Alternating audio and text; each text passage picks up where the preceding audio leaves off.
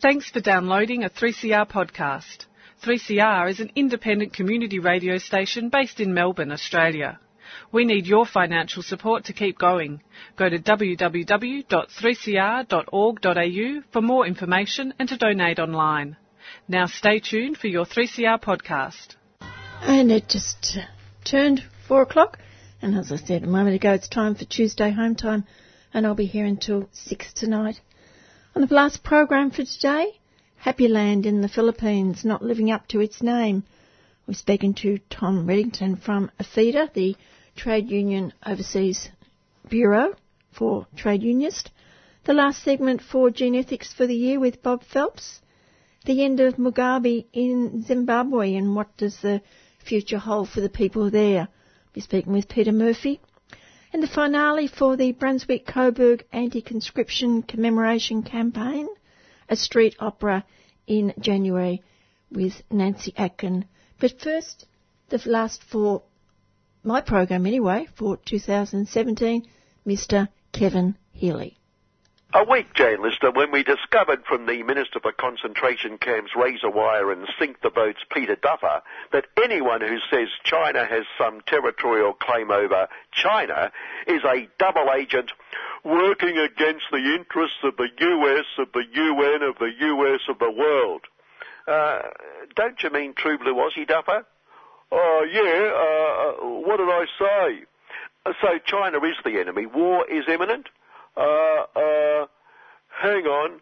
Uh, Rick, get the US Embassy on the line. Uh, I won't be a minute.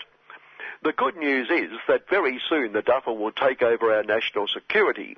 Won't we be in good hands and an even greater mind? And over where land grabbers are also trying to steal land off the innocent, poor innocent Zion, the entertainment world was thrilled by a riveting song and dance routine from that world-renowned duo, the Don and Ben Union otherwise known as US of Big Supremo Donald Trample the Poor, and his Zion counterpart Benjamin Not Another Yahoo, as they gyrated in unison to the holy city, Jerusalem, Jerusalem, interspersing their singing and dancing with bursts of witty repertoire. The holy city belongs wholly to Zion. Donald had had 'em rolling in the aisles. Great line, Donald, great line. Benjamin fell about laughing, patting Donald on the back. And Donald was warming to his act. If the non-land, non-people had some right to East Jerusalem, Jerusalem, the song would say that. Great point, Donald. Benjamin couldn't stop laughing as they belted out another chorus before high kicking off stage arm in arm. There was slight discord in the union as Donald insisted the famous Fun, Fun, Fun Act must obviously be the Don and Ben Union, while Benjamin has strongly insisted it must obviously be the Ben and Don Union. But that aside, despite the live audience, as opposed to a dead audience, I suppose, no, the audience in the theatre loving the show, standing ovation, encore, encore, encore, and the local critics in respectable media like the Jerusalem, Jerusalem Post, giving it rave reviews. The Palestinian terrorist non-land, non-people, and the terrorist supporters of the non-people claimed Donald had sung from the wrong songbook. Backstage, not backstage, front stage, great, great. Uh, sorry, Donald, front stage, Donald said his decision would assist the peace process. This great best decision in the history of decisions will assist by preventing the terrorists wasting their time and everyone else's valuable time. It will make the non-land, non-people realize there is no hope for the peace process. How dare the terrorists waste my very, very valuable time? Bad people. Bad, bad, evil. But seriously, we don't do this often with Donald, but in this case, credit where credit's due. Full marks for honesty. Well, honesty is his middle name, of course. Donald Honesty Trample the Poor. For as he said, he couldn't understand. Well, that phrase covers just about everything, but in this case couldn't understand why previous USO big supremos since, uh, since the USO agreed with the world that the non-people's country be converted to Zion had not recognized Jerusalem when they all supported Zion 100%. So Donald full marks for honesty, and we can be sure the USO will continue its crusade as a neutral peace broker. The poor Zion trained killer lot have been forced to turn their weapons, reluctantly as always, on these non-people who refuse to accept Donald's recognition of reality. And that non-person, non-state terrorist Hanan Ashrawi had the temerity to claim Donald's decision would encourage extremists. How dare she encourage terrorists, proving what a mistake it was to award her the Sydney Peace Prize as reasonable, rational supporters of Zion screamed and screeched at the time. Let's hope next year they correct the mistake by awarding the Peace Prize to the Don and Ben Union. Uh, correction! Uh, sorry, De- sorry, Benjamin, the Ben and Don Union. Donald claiming his decision, the vast world majority of the US and Zion against the huge minority of everyone else, would assist the peace process. The cynical might ask, what peace process? But his claim is right up there with our big Supremo Malcolm Turnbull claiming credit for the same-sex marriage victory. What's the history of that again?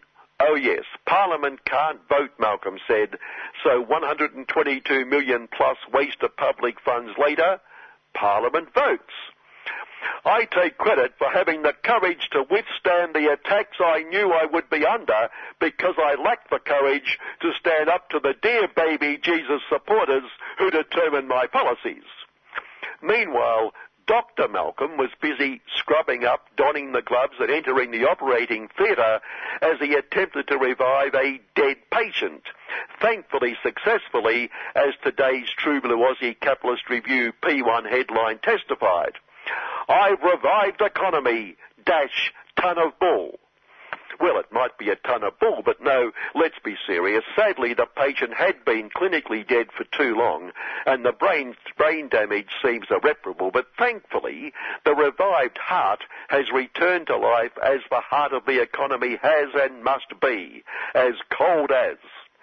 Still serious. I've revived economy. We have to admire Malcolm for his modesty, but surely if he took a good look at the gasping patient, he'd be better off just shutting up. Two former socialist big supremos also made the news as they continued their great advances addressing homelessness and the pressures of housing costs on the working people to whom they devoted their political lives and obviously continue to devote their lives. Julia Gawlinghard has joined the board of her very, very, very close friend Joshua Lieberman's property, finance and investment company, while the former world's greatest worst treasurer Paul took a quote, uh, took a board role in MaxCap, a rival finance property house. This morning's story also interesting comment, proving that secrets are better kept in the cloisters of Collins Street than in Canberra. Ms. Gawlinghard has already been on the board for five months without word leaking. Leaking?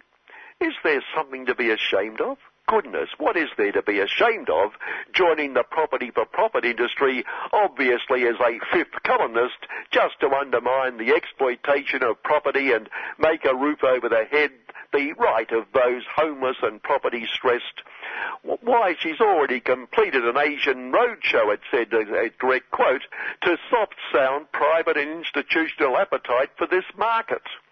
What a clever fifth columnist. Poor innocent property financiers and investors. Julia said she's intrigued by the work of property financing.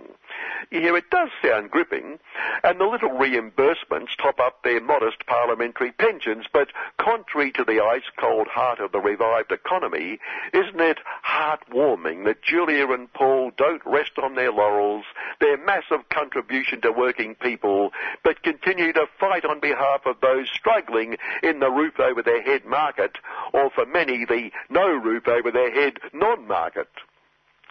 On finance and Her Most Gracious Majesty, we tend to forget the numbers of sponges and hangers-on and obscenely paid doll bludgers in the gang of inbreds surrounding Her Most Gracious, like her son Anne Screwyou, who mostly we forget exists. He's the one who was sprung doing some dodgy trade deals or other. Well, this week he came out all guns blazing, defending his dear old mum over those revelations she has all this money invested in a tax haven or two and his watertight defence?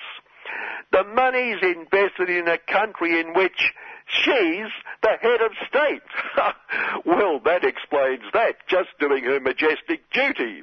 Although Anne Screwyou's further defence did leave me a bit baffled.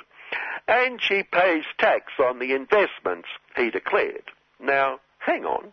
The Paradise Papers that revealed his mum's tax haven investments implied she invested there not to spread her goodwill among her loyal subjects, but to achieve the very purpose of tax havens. What a devoted monarch. As the great department stores and great corporations and others with the revived beating ice cold hearts display their Christian sincerity through delightful depictions of the birth of the dear baby Jesus and the ubiquity of Santa Claus, getting their claws into by explaining we can only express our care for others by giving them obscenely expensive gifts they also join the chorus of devoted Christian practitioners of the greatest little economic order of them all, and those puppets whose strings they control in our various parliaments, in decrying the landlords of Bethlehem for refusing a roof over the head of the pregnant virgin and the dear baby and the foster dad who fell for the virgin bit. Shame! The head of our great department store, without which Melbourne would have no Christmas, spoke for them. Doing nothing for those who need a roof over their head. With that, he strode onto Bourke Street and ordered the removal of a homeless sponger attempting to take advantage of his goodness by sleeping on his footpath. This disgusting person is upsetting our cherished customers and their dear little children. By the time I'm back on air, he'll have been flogging obscenely expensive hot cross buns and chocolate eggs for several weeks. And watch out for the massive coverage next Wednesday of the centenary of the second conscription referendum when the majority voted not to send cannon fodder to the sacred slaughter sites which forged our true blue Aussie values. Page after page, hour after hour, we expect, similar to the mass non-coverage of the first referendum centenary. So finally, let's enjoy the break, listener, and keep ourselves nice. Good afternoon. And that's the final Mr. Kevin Healy for Tuesday home time for this year. But you've got one more chance tomorrow morning.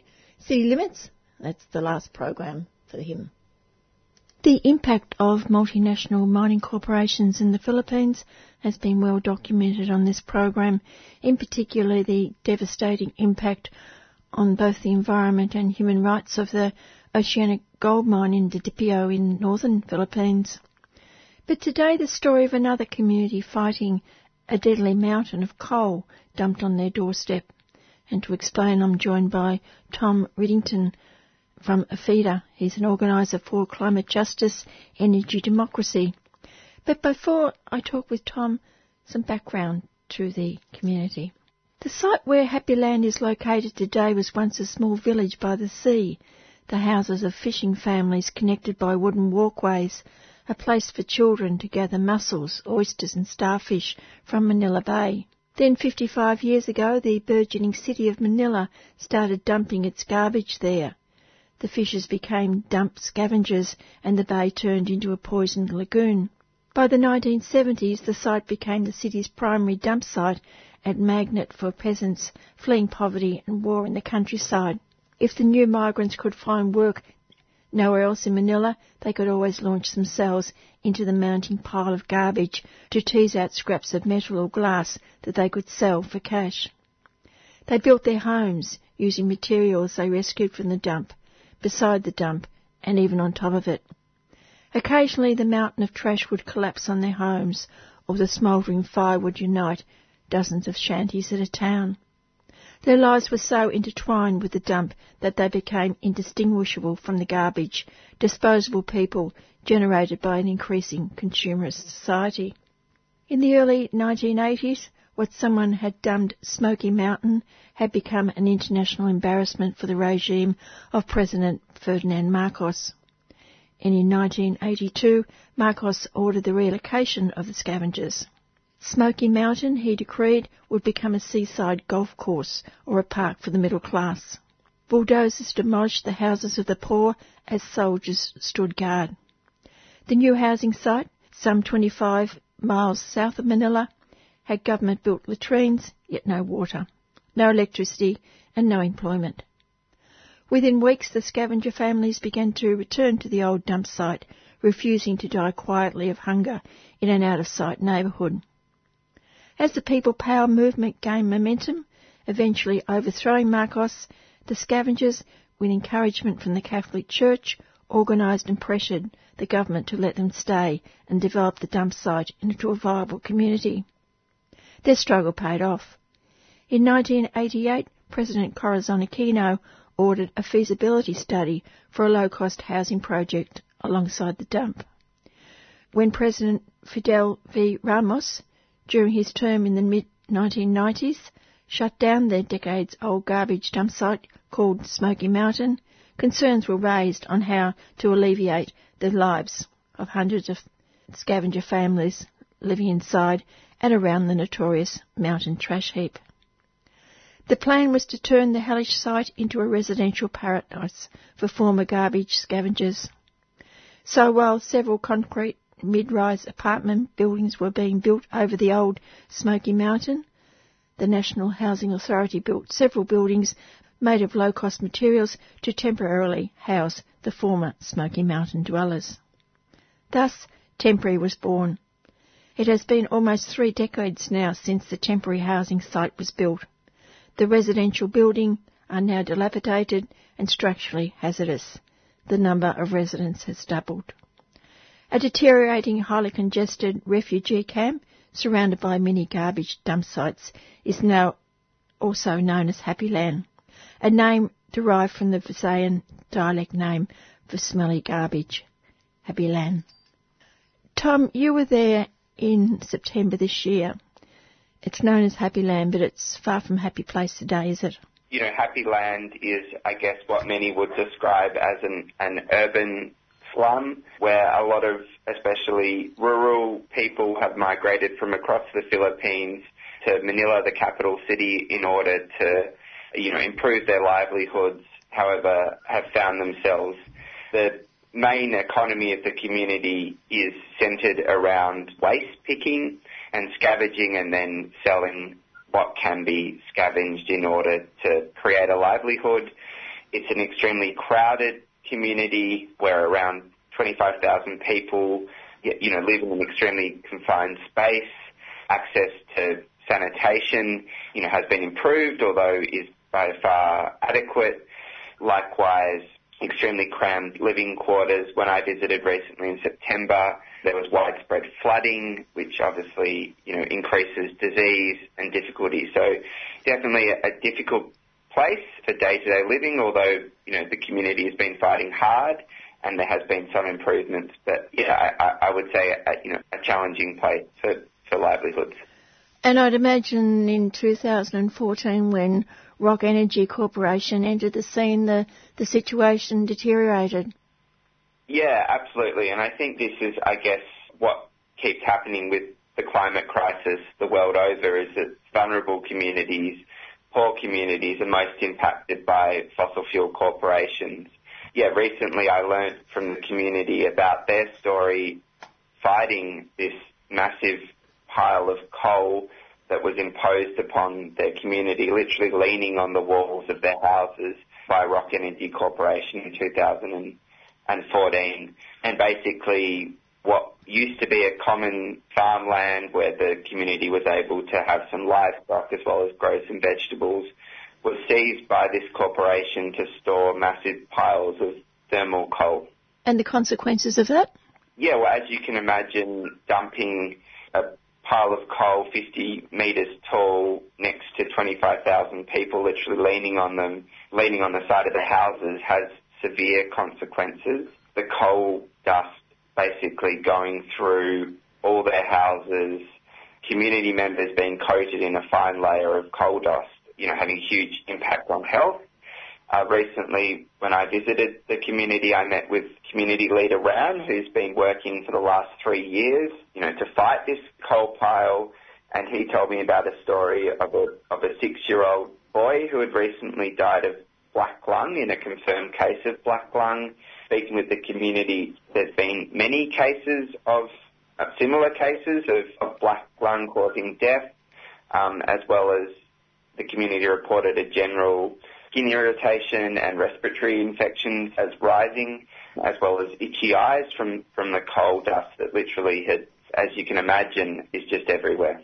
Can I just take you back a step? Why do you have to have a mountain of coal in an area anyway? Yeah, so the community is on the edge of the port in Manila. So the location of this particular community centred on, it used to be next to a, the main garbage dump in Manila and the, the main livelihoods of the communities was scavenging in this massive garbage dump. More recently that garbage dump's been moved, but the community is yeah on the edge of a harbour which is being with Manila expanding and, and business expanding. Um, there's lots of pressure for you know industrial space, real estate space. So the company decided that as well as with the growing demand for coal in the country, that in order to, part of its business is shipping, importing coal, which is used in industry in the Philippines, and that this piece of land that used to be, you know, a common where the community grew vegetables and livestock, that was a, a great place to store coal in order to better advantage its logistics of, of importing the coal. How did APHEDA become involved? Yeah, well, Feeder's been working in, happy, in the Happy Land community for the last decade through our partner IOHSAD. IOHSAD is a leading occupational health and safety organisation in the Philippines that works with workers on occupational health and safety issues. Around 10 years ago, IOHSAD responded to the high incidences of child labour happening in the community. This is when the main garbage dump was located in that area.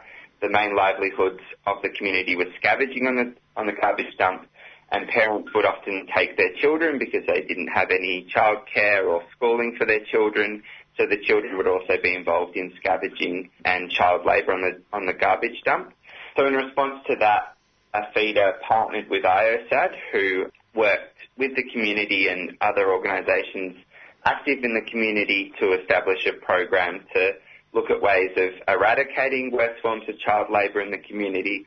So over the last decade, IOHSAD has done a number of things. One of the key initiatives has been an early childhood education centre, which has allowed children, you know, access to early childhood education so that their parents don't have to take them garbage scavenging.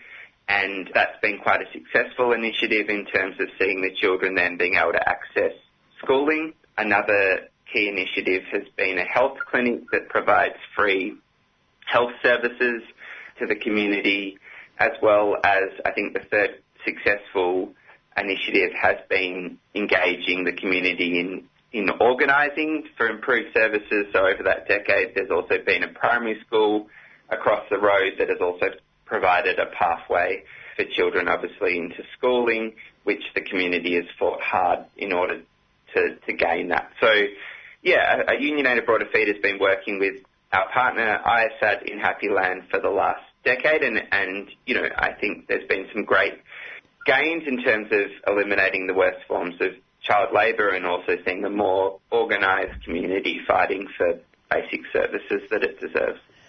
How have they fought? What methods have they used? Yeah, so a number of organisations have been really active in the community around organising urban poor, um, including Kadamay, Gabriela, Kalikasan. So with the more recent challenge of this gigantic coal pile dumped on the community.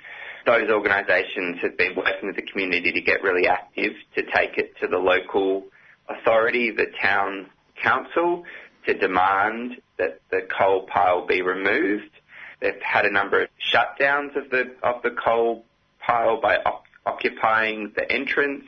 They've had a number of, of protests at the town council, um, which has been consistent for the last three years.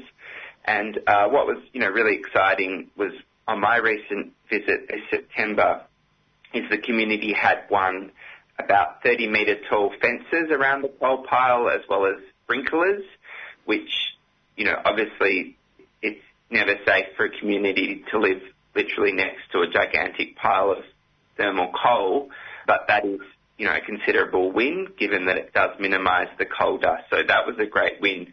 Um, the community's fighting on in order to get the coal completely removed. But what was really, I think, exciting and inspiring was to see their sustained efforts, you know, paying off, you know, obviously despite the, you know, the horrible consequences when we look at children dying of black lung and community health impact, but seeing that sustained mobilisation and organising was, was really inspiring. And they were proud that they had won fencing and sprinklers and they were they were steadfast in their resolve to continue the fight and to see that coal removed from their community. Tom, can you talk about some of the people you met and the stories that they told you, apart from the six-year-old boy, some of the other people that you met? Yeah, sure. I think I heard most about the campaign and the struggle from Ram, who's a community leader, uh, who's probably in his 40s, 50s, who has been very engaged Uh, you know, has been really leading this campaign. As I was saying earlier, Happy Land community is a really, you know, a, a dense place where you're twisting through little laneways and it's very hard to get perspective. So before I visited, I'd, I'd heard about the coal pile, but wasn't really, you know, unsure about how close it was to the community, and it was, you know, it was hard to tell when I was there. So Ram took me, I actually climbed up through one of the houses onto the roof, and there it was, this you know massive pile of coal literally leaning on the community. It's quite quite shocking. So Ram shared with me the work that he'd been doing um, and the community had been doing, opposing the coal, occupying the entrance to the coal, and working with a number of groups like Kalikasan, which is an environmental justice progressive organisation in the Philippines had, had run a number of workshops to educate community members about the impact the coal dust was having on their health and also, yeah, to work with them in order, you know, to take the situation to the relevant authorities and demand action. So, yeah, Ram was really inspiring. He was also very proud to show me that he'd made TV in the Philippines a number of times, and uh, yeah, so he was very proud to sh- to show me, uh, you know, a very short documentary that had been made, as well as a number of you know TV interviews he'd participated in. So yeah, it was really inspiring to to meet with Ram and to hear about their struggle, and you know, in the face of such adversity, the great win that they had recently, and and you know their, their commitment to the ongoing struggle. Were you able to speak to any of the women there about their concerns for their families? Unfortunately, the call was focused on Ram, and I didn't have time to speak to many of the community about, you know, about the impacts due to time constraints, unfortunately. What impact has it had on you to see this community struggling like this, Tom? Yeah, I think it's, you know, I've been working in the climate justice campaigning and organising space for a number of years now. Um, but I think my work at APHEDA is focused on climate justice and energy democracy. But the reason I actually visited Happy Land was actually for a monitoring visit of this child labour project. So I had heard about, you know, coal being near the community, but it was actually a real surprise and shock to me to hear uh, the story and to see the coal pile literally leaning on the community. And I think it really brought home the climate crisis is is the crisis of, of you know of inequality, and it's the poorest communities in our region that are being impacted the most. And you know we're not even talking about the impacts of the climate crisis, just talking directly about the fossil fuel corporations and the way that, that they operate. So it was really shocking to think that, you know, this company thought that that's okay. And, you know, to hear about children dying of black lung in 2017, yeah, it, it, it was really shocking. But I think at the same time, it was really heartening and inspiring to hear about the struggle and the recent win they, they had had and the impact that their organising was having. I think that was that was really heartening. And what's the next step for their struggle? Yeah, as I said, I, they're committed to seeing the coal pile removed from their community. Their community is a precarious one, as I said earlier, being located next to Manila Harbour with you know the growth in industry there. There's a lot of pressure for more industrial space to be created. So, uh, you know, there has been an ongoing concern about eviction from their community, which would also be devastating for them simply relocating to affordable housing in Manila for this sort of community isn't an option. You know, eviction would be, as I said earlier, devastating. So they want to keep, you know, living in their community. They're proud of their community, but they want this coal pile gone. So I think they're going to continue to take it to the, the town council. They're going to continue to organise. Um, they want to see the coal removed. Did they talk at all about the Duterte's role in so-called drug elimination in the Philippines, which in reality seems to be a, a war on the poor? Are they fearful of that? That's Duterte's supposed war on drugs? Yeah. Yeah, um, I mean, the community didn't focus explicitly on that issue, although speaking with some of the organisations like Gabriela, Kalikasan, Kadamay that were working in the community, yes, they were extremely concerned about Duterte's supposed war on drugs, essentially being a scapegoat for killing poor people, uh, you know, a popular policy, if you like, to distract you know, to distract the population from any progressive reform and actual support for working class policies, rather using, you know, a populist scapegoat war on drugs. Yeah, I think Happy Land is one of the communities where the extrajudicial killings that regime has been undertaking, it's one of the communities where this is happening. So, yeah, definitely I think adding another layer of, of distress and, and perhaps also fear for a community like this, definitely. That's all I've got. Is there anything else you'd like to add? Uh, maybe just I can quickly say a couple of things about Union Aid Abroad APHEDA. Yes. So Union Aid Abroad APHEDA is the global justice organisation of the Australian trade union movement. We work especially across the Asia Pacific region with trade unions and allied movements for trade union rights, economic justice, women's rights, migrant rights, and increasingly climate justice and energy democracy. Energy democracy and climate justice is a new focus of Union Aid Abroad APHEDA and we're really focused on working with communities like in Happy Land in, in Manila as well as trade unions on these issues, you know, to ensure that there is a just transition to renewable energy, but also probably more important that there's a transformation away from the sort of neoliberal paradigm that has coincided with the climate justice to a future where workers and low income communities actually benefit. I mean, there's a couple of ways people can get involved. One is right now we're running a, a holiday appeal to support this campaign for climate justice across our region. So you can go to apheda.org.au to get involved in that one. And yeah, you can also get more involved in APHEDA by becoming a member. Members of APHEDA pay a small amount of dues every month, but just as importantly, they get politically active to stand in solidarity with workers and low income communities across our region. So yeah, you can also become a member of APHEDA and get involved further. Thanks, Tom. That's all right. And thanks to Tom Reddington from APHEDA. 500 men strike for refugees since the river crossed the line. Union busters are back on the docks, this time a company called ICTSI. A worker has been sacked for standing up to the bosses against bullying and harassment. A community assembly has come together to support the dock workers and have started a 24 hour protest. We are holding the line, but we need your help. Get down to 78 Webb Dock Drive, Port Melbourne, and join the community assembly at any time of the day or night.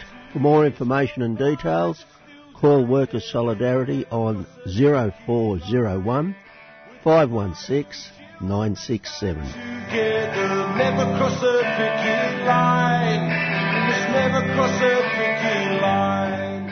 This is the last program for the year and the last segment for Genethics Network. It's been a busy year, Bob, and I'd imagine there's um, a lot to come next year.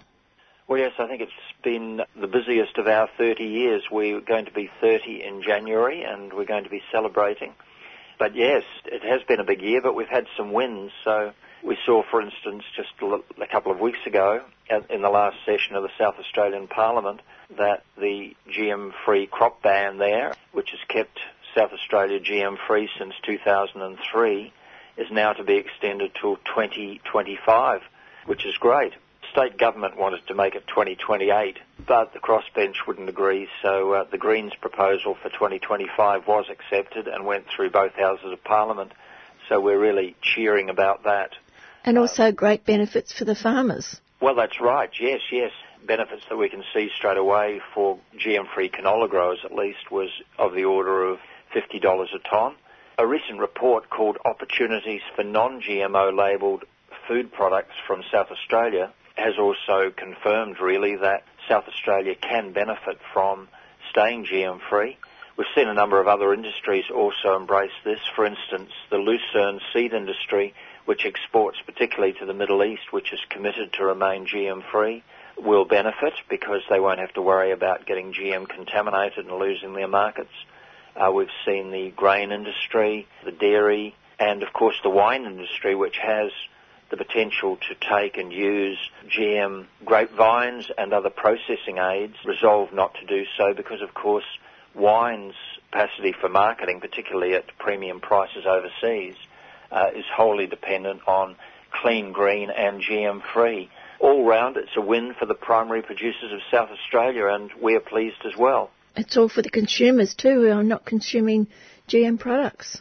Well, yes, the people are buying the food products, of course, and the and the beverages are uh, avoiding those uh, hazards to human health and safety, and also, of course, to the to our environment. Overall, it's a good win. We're making progress in other states as well. We've got coming up an inquiry in Western Australia into compensating the growers who become GM contaminated.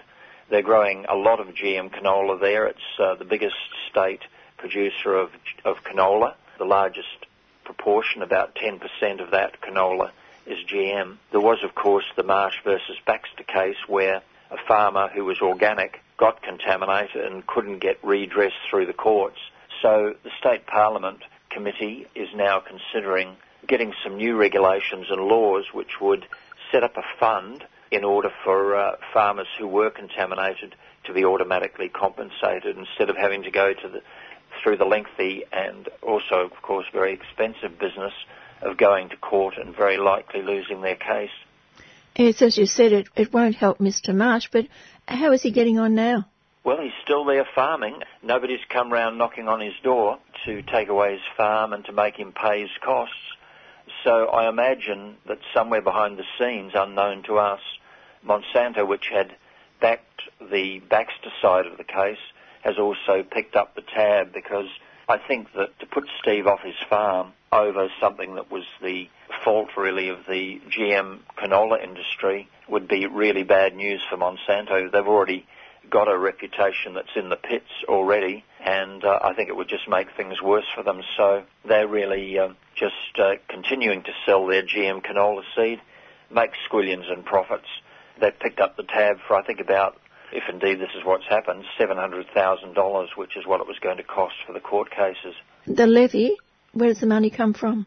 I don't know what the um, parliamentary committee is going to um, resolve, of course, but our view on it, and certainly the point of view that we'll be putting to them, is that the GM industry should pay a levy on every kilo of GM seed that's sold. And we're talking about quite a small levy. In the case of Western Australia, I think a dollar would do it. It's not a huge impost. It won't change the economics of the industry very much. It would create a pot of money out of which those growers who are adversely affected could claim for compensation. In the Steve Marsh case, for instance, his direct economic costs were $85,000. That was really cutting it to the bone, but at least it was a number that you could get your head round, would have put him back on the road to recovering his uh, organic status, compensating him for the losses of markets which he suffered as a result of the contamination. So $85,000. There would have been plenty in the pot had this fund be, been established in time. But I think the government, the West Australian Labor government, as it now is, is well on notice that the GM-free farmers are up in arms about remaining unprotected. And it doesn't just affect organic farmers, of course. All of the farmers, conventional farmers who are not using GM canola, are at risk of being contaminated uh, from millions of seeds carried on the wind being blown over their fences, putting them in the situation of having millions of volunteer GM canola plants growing on their place to either affect the um, GM-free status of their own production or to get them deregistered as, as Steve suffered um, when the organic industry had to step in and say, well, you can't claim to be organic anymore because you've got GM on your place. Is this farmer protection law due to the change of government? It wouldn't have happened under the Liberal? Yes, no way in the slightest. In fact, it was the um, the, the, former Barnett government, the Liberal government, that was uh, seeking to, or did effectively get rid of the, uh, one of the laws which had been passed in 2003 with the backing of the Greens, which was protecting farmers to some extent and making it mandatory for any new crop applications like GM cotton, which is being talked about for growing in the Ord, those would would have had to come back to the Parliament. So they got rid of that rule, and now the minister could make the decision unilaterally, and that's pretty unsatisfactory as well. But at least with the new Labor government there, which got in with a landslide at the last election in March this year, they had said that they would attempt to roll back the GM canola. In the event, they said after the election, of course, that it was too hard and they couldn't do it, but they had adopted a number of other things like this view about compensation for affected farmers that does have legs, does have support within the parliament and has widespread support in the agricultural community because of course something like 97, 98% of all growers in Australia remain GM free, feel that they may be contaminated and have their markets ruined as a result of GM contamination. So most farmers are right behind a change to the law and we're hopeful that uh, West Australia will be a leader in this because uh, it's been the leader in accepting GM, and now we hope it'll be a leader in restraining the introduction of GM crops around Australia, as South Australia, Tasmania, the ACT, and Northern Territory have been, which uh, to this day remain GM free and are protecting their farmers. The gene technology scheme review, it's on onto phase two. You well, haven't got long to get your information into that? Yes, just this week, the 15th of December, that's Friday. There's a portal on their website. So if somebody wanted to go there and answer their silly questions, they're most welcome to do so. And we have a crib sheet if anybody wanted to get that from us. It is rather long because there are about 30 questions, unfortunately. But the national scheme, which involves all of the state governments and the federal government, is being driven by the Federal Health Department. It is aimed to deregulate the new genetic manipulation techniques that have only been invented in the last five years, have got no history of safe use, and there's emerging evidence that they're going to have many off-target impacts on uh, safety and the environment and other aspects of our lives. These are a group of new techniques. The main one is called CRISPR, C-R-I-S-P-R, which people may have seen mentioned. There's another one, RNAi, and also a thing called gene drives, which we're calling the extinction technology, which uh, aims to put genes into organisms with the purpose of knocking down the population to the point where they would go extinct. And of course, there's a whole lot of magical ideas about this could tr- deal with feral animals, this could deal with malarial mosquitoes and a whole raft of other things. But the position there is that the biggest funder of this worldwide is the US military. Uh, they want to do field trialling, particularly in offshore islands around various countries in the world, not surprisingly including Australia and New Zealand. That's just come to light. And as a result, we are very determined that this uh, scheme review, which is going on at the moment, we should tell our governments very loudly and clearly all of these new techniques have got to be regulated. Maybe later on they can think about deregulating some of them, but no deregulation now because these things are quite untried. They've got the hands of the military on them. They're being funded from Gates, the US military and others. It just should not be allowed at this point without very, very serious scrutiny and with, without some real solid evidence that these things could be used safely. It's not there yet, and we think that uh, everything should be regulated now, whereas the Federal Health Department is saying they've got advice from the industry and from science that uh, some of these things should be deregulated straight away before they even get out of the blocks. Mind blowing, isn't it, what could be happening? Well, it's incautious. Uh, you know, the precautionary principle is supposed to be built into our regulatory system. Everything was envisaged to be regulated when the law was passed in 2000.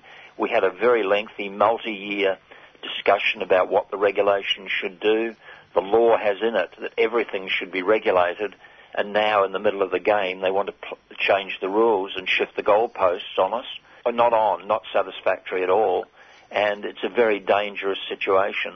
So we're in phase two at the moment. There will be a further discussion paper coming out, I believe, in February.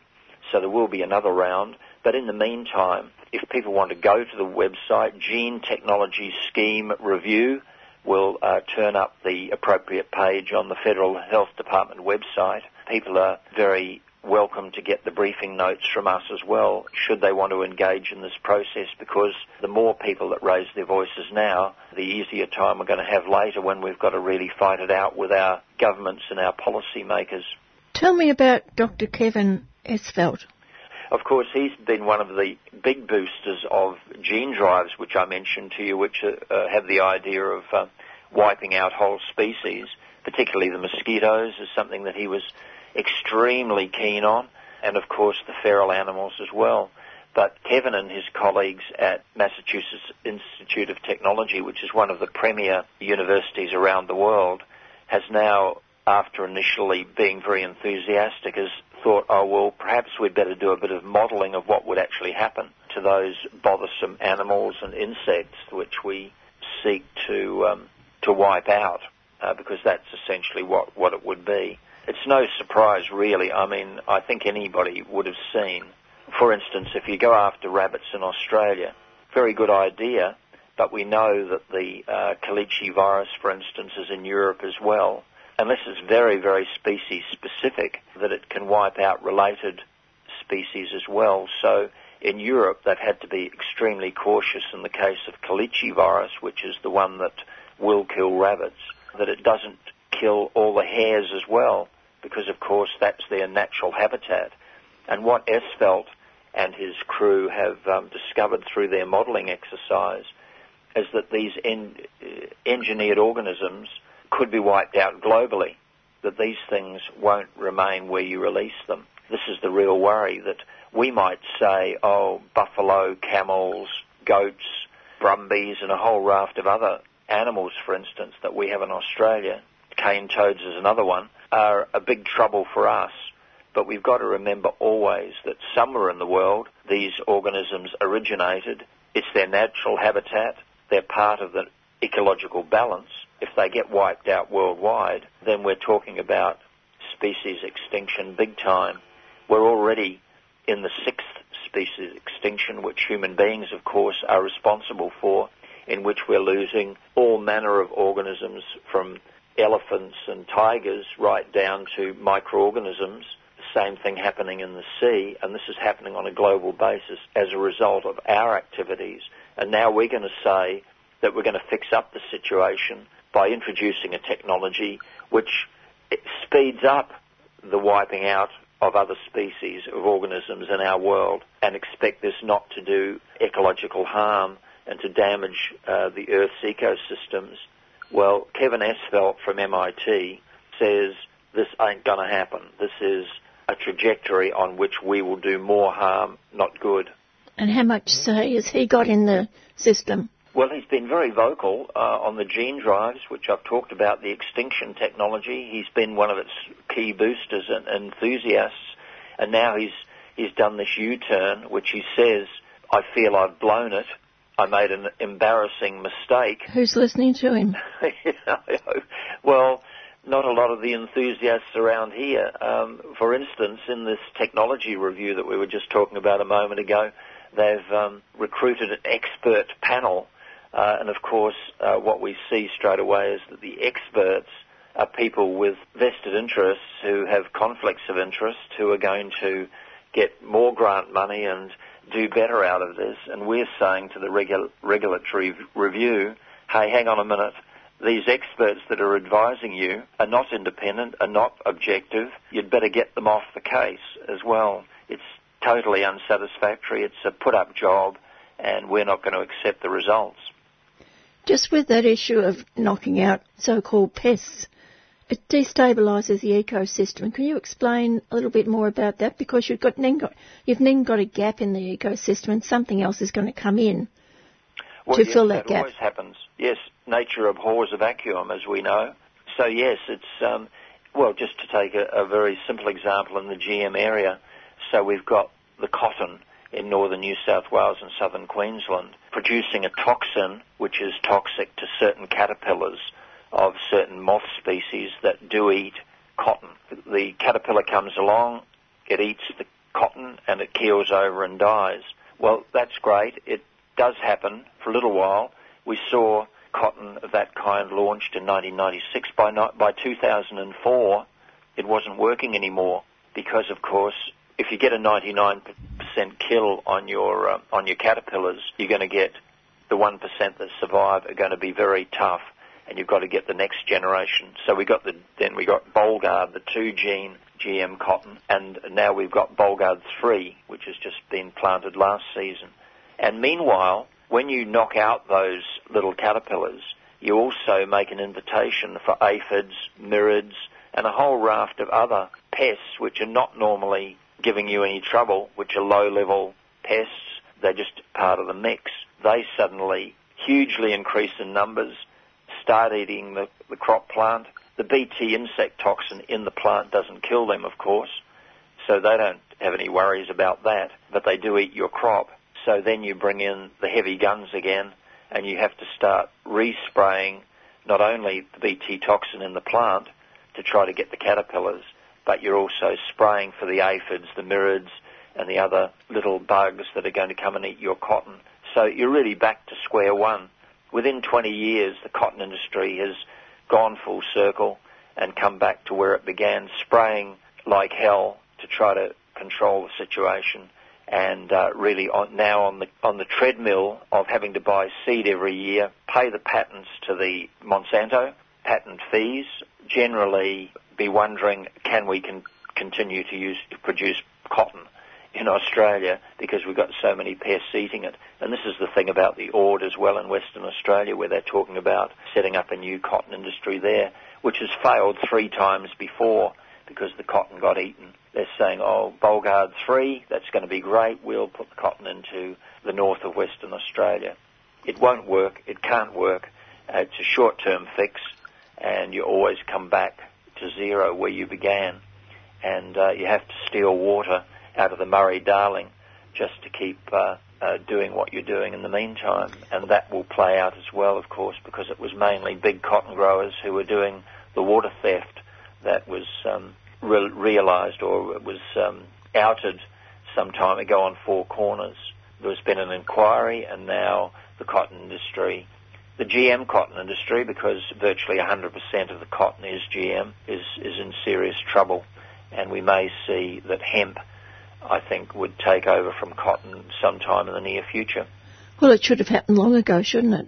Well, it would have been better for the environment, certainly, but of course now it has been approved. Um, hemp, of course, encountered the problem of being an hallucinogen as well, but they've got the low hallucinogen varieties now, and uh, yeah, it can be used for a huge range, a bigger range of uh, products than cotton, and promises to be uh, a new agricultural bonanza for Australia with a bit of luck. Back to those pests. I don't know whether you want to talk about this or not. You know, the effort to knock out the rabbits, which wasn't successful in a lot of places. But then if you take the rabbits out, what do the predators of the rabbits then eat? Well, that's always a problem because, of course, um, even a feral animal does ultimately integrate itself in some sort of balance into your natural environment. And there's one school of thought that now says that uh, we should be regarding things like rabbits, uh, camels that have been now here for um, what 150 years, and the other uh, things that we humans have introduced, whether they're plants, animals, or microbes, that have become feral and have become a problem in our environment.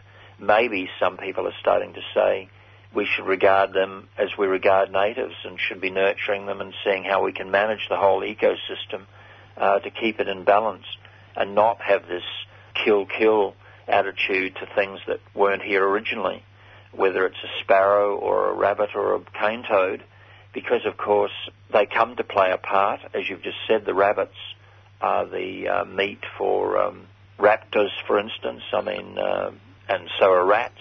Our birds of prey are very dependent on those species, for instance. So uh, you knock them out, and we don't know what sort of realignment there will be in the environment um, once they're gone. So perhaps a good idea to think very carefully before we s- suddenly start letting off the big guns that are going to kill out whole species, whether they're feral or not.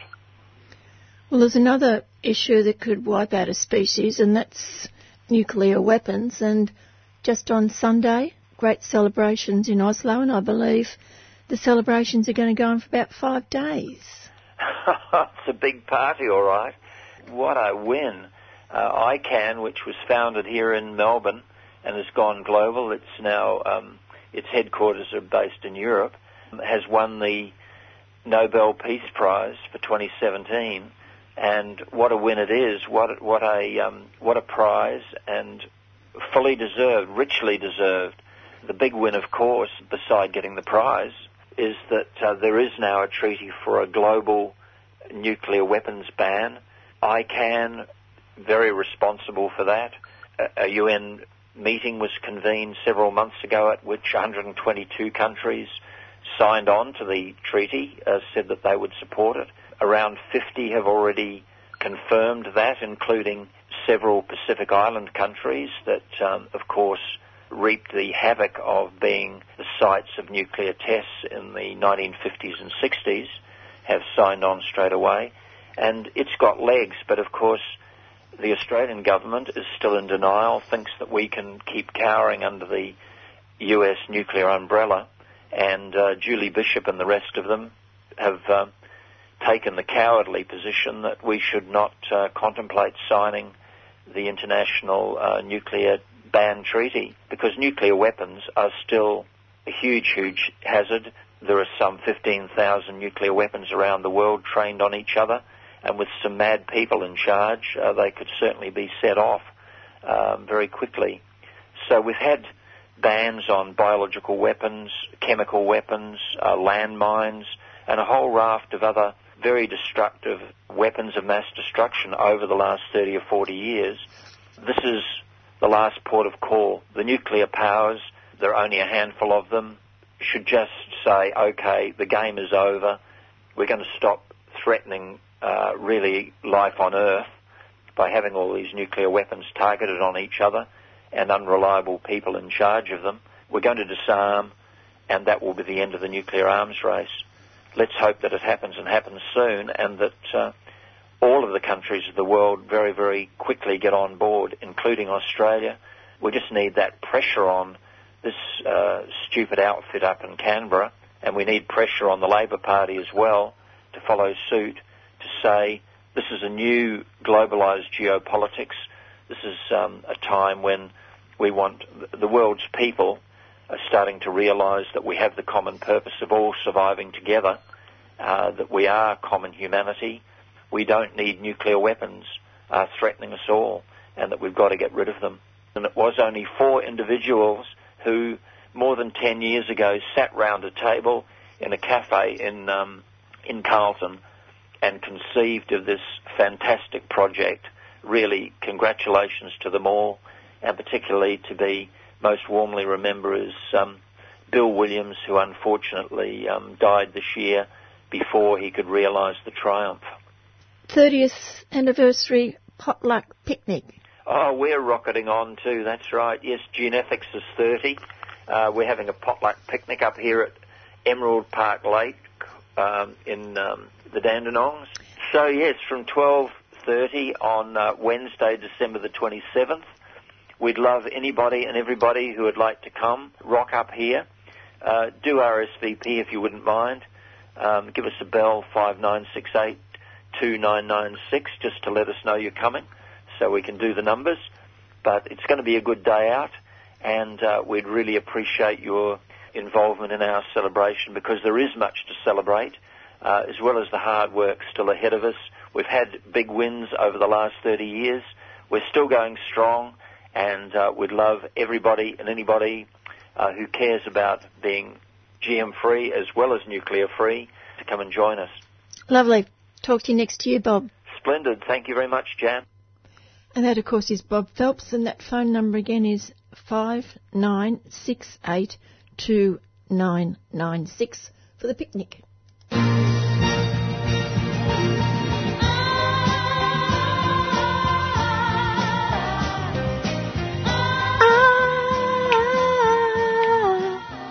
Excellent news, dear listener. It's that time of year. We once again are selling two delicious wines generously donated by local winemaking star and 3CR supporter Luke Lambert.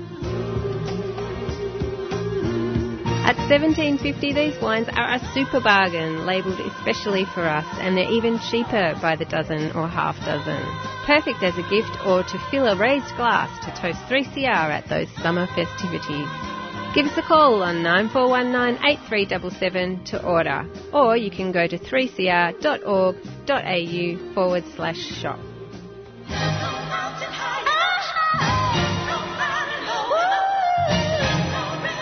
Wines are available for collection from 3CR up until December 22. Ain't no mountain high enough to keep me from them.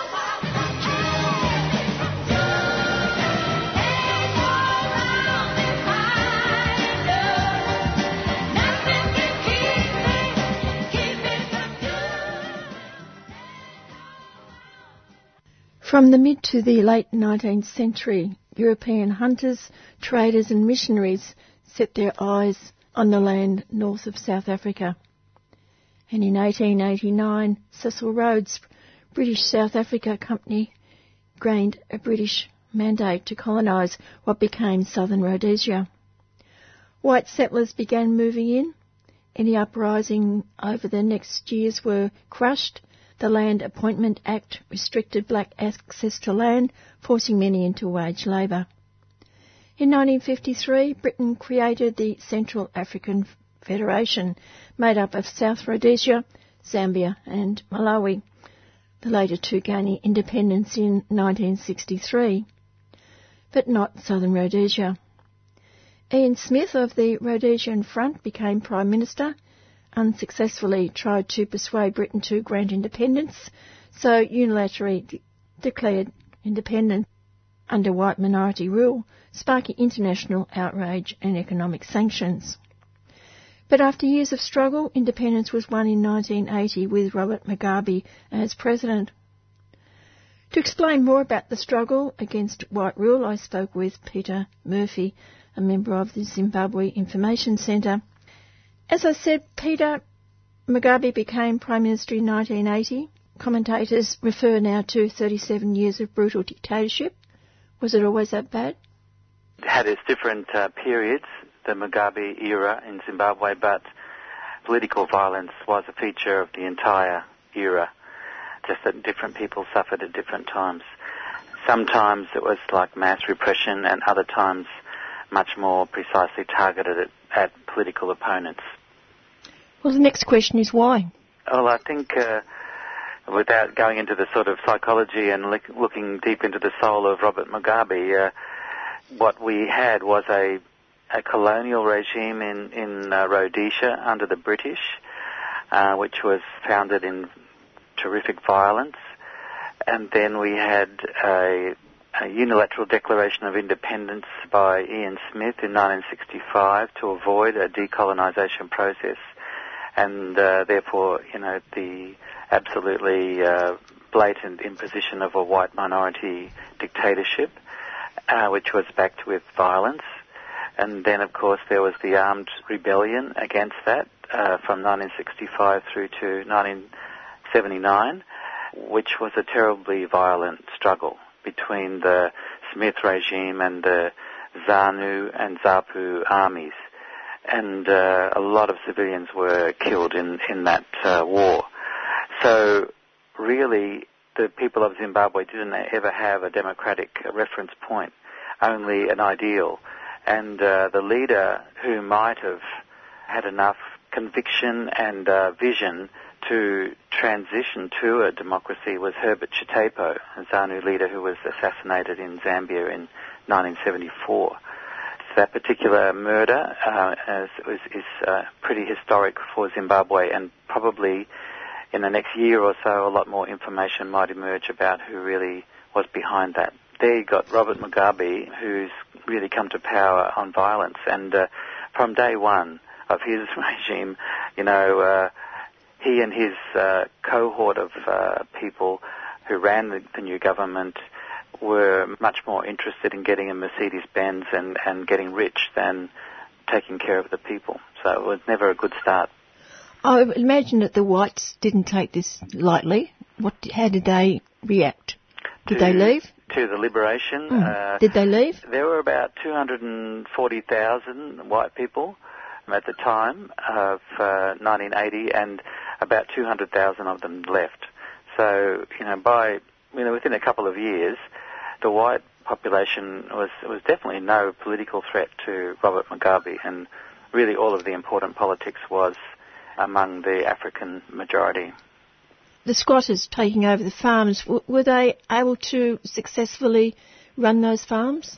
Uh, no, we, have jumped now to uh, the year 2000. In February of that year, there was uh, a, a, referendum for a new constitution, and uh, there had been a really important mobilising of the people in 1998 and 99 for major reform and really to change the government and the Constitution was a, a big uh, issue in that because it, the Constitution of uh, 1980 had been amended so many times in favour of the President's powers that it was a dictatorial constitution.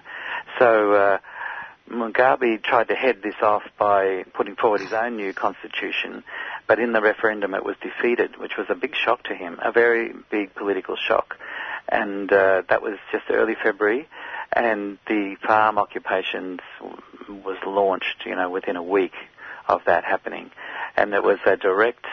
You can say, oh yes, this is a direct attack on the white uh, commercial farmers, but really it was a significant attack on the black farm workers who worked on those commercial farms, who uh, were clearly a, a, block vote against Mugabe.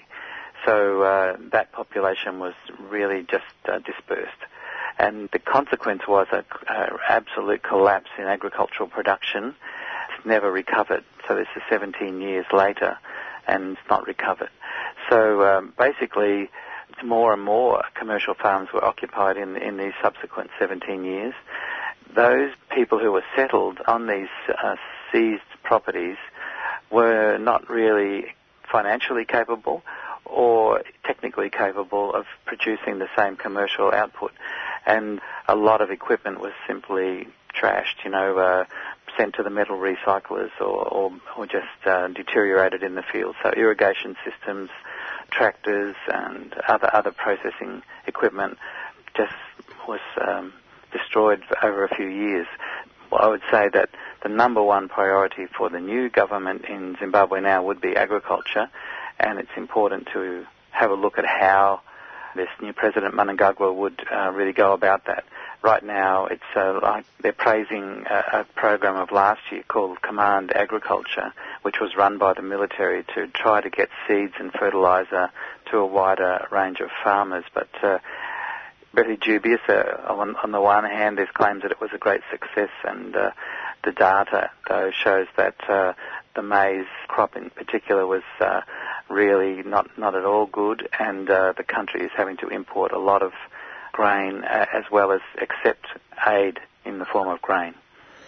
Apart from Mugabe and his his mates, I suppose that the military would be the one group in Zimbabwe that that actually survived fairly well during those periods. Yes, I think that the uh, they call them the securocrats. These were the commanders of the various agencies of the security forces. These were a solid phalanx of support for Robert Mugabe all through this uh, last 17 years when he's obviously been in enormous political difficulty.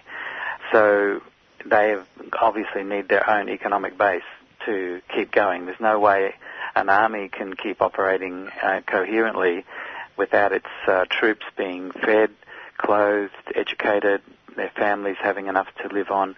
Therefore, the wages have to be sufficient. And uh, as the economy collapsed and collapsed, the uh, stresses even were apparent among the military. From time to time, there were these outbursts because uh, soldiers couldn't get enough currency at the banks and so on. And during the period from 2009 to 2013, when there was a sort of a some kind of national unity government, then South Africa took on the job of paying for the security forces. So uh, this period also coincided with the finding of diamonds uh, on a large scale, and there's enormous scandals really around the exploitation of the diamonds. The uh, military played a dreadful role in uh, really massacring uh, small-scale diamond uh, miners and seizing control of the most valuable fields. They were divided up among various elements of the regime, and then they've had a falling out as as uh, re- re- maybe one year ago. It was clear that all the alluvial diamonds were exhausted, and it was a matter of uh, deeper mining and therefore more capital-intensive mining. And there's been a lot of trouble in the regime itself and between the regime and China over the exploitation of the of the diamond. So I think that in this last little period, the military have also been struggling to secure enough financial base. And I think that this would be the better way to see what happened in the last few weeks. That uh, what uh, President Mugabe and his wife Grace were doing was threatening the viability of the economic base of the army in the next couple of years. They just did not tolerate that um, whatever the other language used about the liberation struggle and the good of the country and all of this. I think uh, it's better to understand it as uh, the military securing their base and that ZANU-PF is the political vehicle of the military. Peter, could you say that in a sense South Africa also supported Mugabe's regime by allowing maybe up to 4 million people to cross the border into their country? Yes, I think uh, there's a, a strong uh, case to be made that South Africa has benefited economically from the collapsing situation in Zimbabwe. So there's an economic motive that assets in, in Zimbabwe became very cheap and South African investors could buy them up. And also with production falling in Zimbabwe, South Africa could export more into Zimbabwe. And then there's the, the educated labour force of Zimbabwe, which mostly left uh, as the economy collapsed, and uh, the great bulk of them went to South Africa. And uh, smaller numbers, significant numbers, but much smaller, went to UK, USA, um, Australia, New Zealand, Canada, and to some extent Botswana and uh, Mozambique. But uh, South Africa got the great benefit of that labour force. Not that everyone in South Africa would, agree that that was a great thing, and also there's a a political dimension to this in, in the sort of mythology of the liberation struggle against uh, white minority rule in southern Africa. People like Jacob Zuma, the president of South Africa, and before him Thabo Mbeki insisted on showing support to a completely failed case like Robert Mugabe as a way to uh, maintain a certain mythology about themselves. So for their own political benefit, they protected Mugabe when he was such a disaster. A few years ago, what there was a credible opposition to Mugabe. The leader was Morgan Tsvangirai. What happened to that movement? In 2013, there was a election which was widely expected to lead to a massive victory for the movement for democratic change, and that Morgan Tsvangirai, who, who had been a deputy prime minister in the transitional government or that unity government in the previous four years, that he would win. But a lot of things happened around that. First of all, the opposition has always been fractious and not really consolidated behind Morgan Tsvangirai. He was enormously popular with the great mass of people who wanted change. But because he was a trade union leader, a former miner, there were the other people in the opposition who were lawyers and, and other well educated in their minds people who just did not accept that the president of the country could be a former mining worker. They were always jostling uh, around Morgan to remove him. There was always this rather naive and, and really disappointing attitude in the opposition that you know, Mugabe might die tomorrow or, you know, at the next election he'll be swept aside and uh, power will just fall into our laps and then we'll get rich too, I think was part of the, the thinking or the feeling going on inside the, the opposition. After 2013, the election was stolen in a sort of uh, operatic way, you know, it was so magnificently blatant. It was like a comedy uh, tragic, obviously a very tragic comedy, but uh, you know millions of votes were manipulated.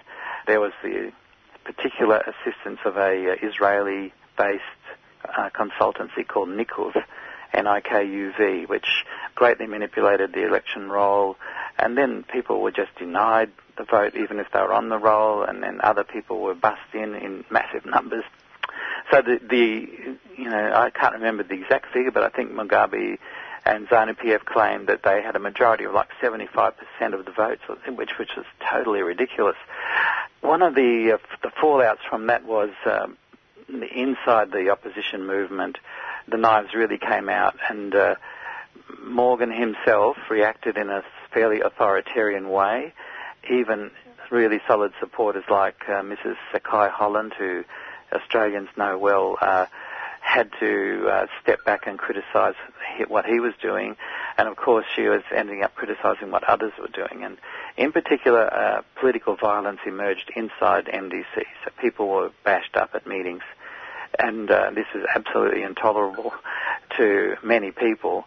So blitz occurred, and now MDC is in at least four parts, still squabbling, still squabbling in the same sort of way I, I described. You know, and now, of course, Mugabe has gone, you know, so there's even more feverish expectation that, uh, you know, in a few months' time, one of those aspiring leaders will become the president.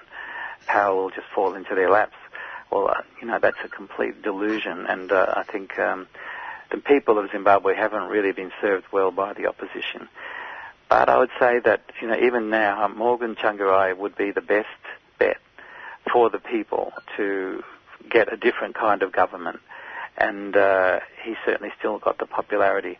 But just how the opposition now will really react to Mnangagwa, and he's he's quite popular, in, at least in the very short term, then um, that will sort of emerge, and we'll get a clearer picture of what might happen in the elections. Um, the elections are due around May, May next year. That might shift a little bit. I don't really know what the new government will do on that. But uh, I think Mnangagwa wants the election to happen on time to demonstrate to the international community that things are changing for the better. So I do think there's an expectation of uh, election being a key to the economic recovery. That that's a national consensus. There's no one disagreeing with that. Mnangagwa, I, I still think will will do his very best to maintain a ZANU PF win, uh, unlikely as that that is. Where did Grace Mugabe come from, and what role do you believe she's played in the last few weeks? Oh, well, she's been an absolutely destructive uh, element in the politics of the last, just the last few years. Grace Mugabe was uh, a secretary working in the president's office. I really didn't go into this as a sort of a study, but uh, Robert Mugabe's first wife was uh, a liberation fighter and well regarded, but she got cancer and died, and uh, he married Grace very soon after. And I think he was having an affair with her before. And uh, Grace is about 40 years younger than, than Robert Mugabe. Definite trade in for the younger woman going on there. She's got no political sense at all. Isn't really a Zimbabwean, in fact, you know. So she she's got a lot of problems with uh, sort of po- taking on a, a major political role. And in the end, it was clear she wanted to be the next president. There's, there's that about it. But I think uh, after saying those things, you'd have to say, well, she she never played a role in politics. She was just a notorious shopper um, until the last few years. So um, Robert Mugabe was using her to divide and rule among the contenders for succession in ZANU-PF. He definitely uh, used Grace uh, to eliminate Joyce Mujuru, who, who was a liberation fighter, who was a vice president, and who could have been a contender for the presidency. Once that happened, that was a sort of a rapid emergence of Grace two years ago. Uh, she became head of the Women's League of ZANU-PF and then, then eliminating Joyce in a real hate campaign just a dictatorship dynamic going on, really. But she was the fulcrum for it. In these last couple of years, she's been involved in so many scandals that, uh, you know, she's been ripped off for millions of dollars of buying diamonds, and uh, she's been ripped off for millions of dollars on real estate in, in Hong Kong. She's sort of an idiot in, in terms of managing affairs. And of course, she's seized quite a few farms, and uh, there's been controversies about how she's brutalized people living on those farms as a politician, she was absolutely uh, a, a, disaster.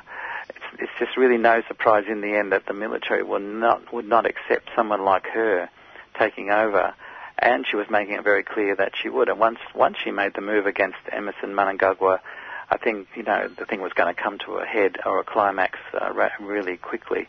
I was just surprised that uh, you know Mnangagwa had to flee the country for a, a week or so because of the, the way things played out instead of her having to flee the country. But anyway, it's all the tables have turned rather quickly with the military intervention, and, and Grace Mugabe's now been expelled from ZANU-PF. Whole, the whole group that was called G40 that were closely associated with her campaigning have all been uh, removed from the party and sacked from their jobs. A couple of them have been arrested. So it's quite a purge actually happening, a limited one but a significant one and grace was the sort of uh, key focus of that purge. Talk for a couple of minutes, Peter, about the new president. He's 75 years old, mm. Emmerson Mnangagwa. Well, I think there'll be a lot more written about Emmerson uh, now, but uh, he's really a securocrat, and he, he became very prominent early on in ZANU-PF as a sort of very close aide to uh, Robert Mugabe and in the early governments he was a security minister, so he had a lot to do with the intelligence side of things. And uh, he's actually a man of few words. He hardly gives any speeches, and obviously now he's a president, he's had to give one or two. But he he was uh, in these years of struggle, recent years of struggle, where it's been mayhem really. He's been abused a lot in public, but never really retaliated, and uh, he just consistently said that uh, he supports President Mugabe. He wouldn't do anything to have President Mugabe humiliated. And he just kept playing this very straight bat despite all of the turbulence that kept mounting. You could, you'd have to say that you don't know what he really thinks. He made a couple of significant trips in the last two years, and one, the most important, I think, he went to China. He probably went to China, you know, in the 1970s, but this trip uh, happened at a time when the Chinese uh, had just had their diamond companies nationalized by Mugabe. Mnangagwa was there to try to get money and uh, to try to get financial support for the regime from China, which had been giving quite a bit. But the Chinese were very, very disturbed with what uh, Mugabe had done recently, and uh, I think that they they were saying to Mnangagwa, "We want change, and we'll back you for change." He came back ha- having made a public statement saying things were difficult in, in Zimbabwe and that there had to be changes to the economic policy and he would be looking for how to do it. So that was one of the big signals, I think, to Robert Mugabe to uh, have a go at, at Emmerson, who he had relied on so much for like decades. I just don't see Emmerson Mnangagwa as a successful politician, despite you know his great strength in the military, unless it's going to be really a military dictatorship continuing, which which it could be. But I think he's given enough signals that uh, he knows that the country can't continue the way it is, and even the military cannot survive without a, a reinvigoration of the economy, and that really means that uh, there have to be changes which would satisfy China, but also satisfy the West. So I think uh, he's aware of all of that, and uh, that's why there's an opening for a genuine change next year. Whether or not it's allowed to happen by Mnangagwa in the end, I don't, I, I wouldn't bet on it, you know. But he's given a lot of signals that that he understands the need for that. Having just got rid of Mugabe, I mean, the people are definitely going to give him a chance there's not going to be a great uprising against Mnangagwa. There's going to be an expectation that he will facilitate further change. It's only after next year's election, if, if this doesn't really crystallise or eventuate, that, that things will really become a lot tougher, you know, for whoever is the government then, which let's presume it still might be Emmerson Mnangagwa. Peter, you were there just prior to Mugabe resigning. What was the situation you found? uh, it was very alarming, and because uh, the, uh, there was a group of us Australians from the Zimbabwe Information Centre landed the day after Mnangagwa was uh, sacked. He had fled. Uh, no one quite knew where he was, so uh, there was alarm and uh, consternation. Actually, we were able to visit the Australian embassy there, and we met some very senior civil society figures, church, trade union sporting, former liberation fighters, young people involved in economy. So they, they were all actually on the on the wavelength of a cha- change is happening, but very worried about how bad it might get because, like on day two when we were there, Mugabe called a rally in front of his uh, party office, party headquarters, and uh, it was an ugly scene. There was about maybe 500 people gathered there, and both Mugabe and his wife Grace gave these dreadful hate speeches against Mnangagwa, calling for him to be killed. Really, they uh, incited really that crowd. So people went from that rally into the commercial centre of Harare and, and just found first two young people who they thought might be Mnangagwa supporters and, and stoned them to death. So it was a very sort of you know sick sort of atmosphere and. Uh, people were just so on edge about what could happen next. But at the same time, we, where we were, there were phone calls coming in from Mnangagwa's team looking for uh, conversations or dialogue with different elements of the opposition. People were saying, well, we, we better respond, you know, we should talk. But it was a bit of a mystery whether Mnangagwa was in uh, Mozambique, whether he was in uh, Harare, he might have been in Zambia, he might have been in China um, but actually he was in South Africa. After we left Harare and came back to Australia, it became clearer he, where he was and what he was saying. It took another week or so, and then those tanks emerged and uh, sat outside the president's house and the uh, Zimbabwe Broadcasting Commission. Once that happened, in my mind, you know, it wasn't really a coup. Uh, it was really uh, a, a, correction going on inside ZANU PF for a fiasco or a disaster. It took a long time to get Mugabe to go. And one of the reasons why it took so long was that South Africa's President Jacob Zuma intervened on his behalf. So that was a really incredibly stupid and negative thing for Zuma to, to have done. And it delayed, it delayed things uh, that should have happened quicker. So Mugabe was ready to resign, and then he got the call saying, "Don't do it," and, and he and he refused. So it took another, almost another week to, to straighten it out. But you can see that the military weren't going to just chuck Mugabe in jail. Even in that situation, they weren't going to uh, use physical force directly on his body, even though it was a very humiliating situation. And, and once the, the people came out on the street demanding Mugabe to resign, that was the political death of the regime then. Mugabe watched on TV as hundreds of thousands of people danced on his demise the military used their own direct strength, plus they, they knew how to call on political pressure. That was how it was wrapped up. It took too long. Finally, Peter, this is something that people both within Zimbabwe and also outside have been waiting for many, many years, the demise of Mugabe. Mm. How do you see it in the very near future?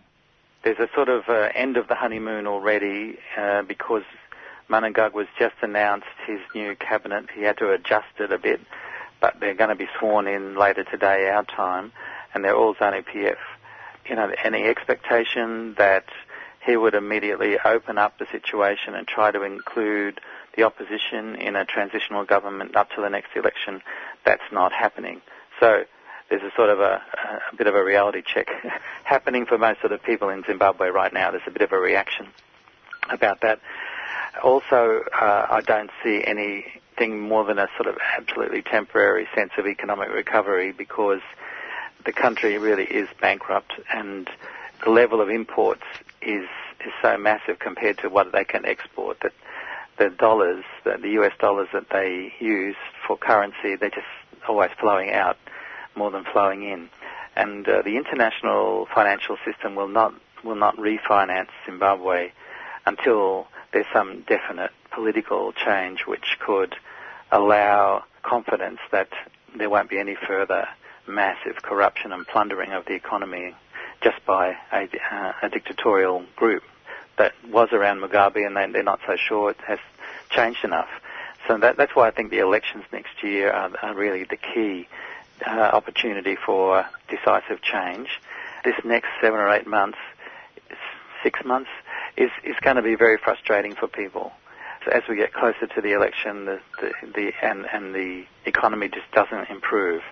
You know, the, the, the sort of stress and anxiety and all of that will, will increase. You know, the, the depression, you know, the sense of, of Great Depression, which really is psychologically across the country, will, will still be there.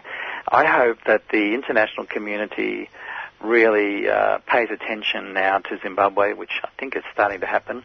And Australia is in an important place. It's got an embassy there and it's got credibility with everybody there.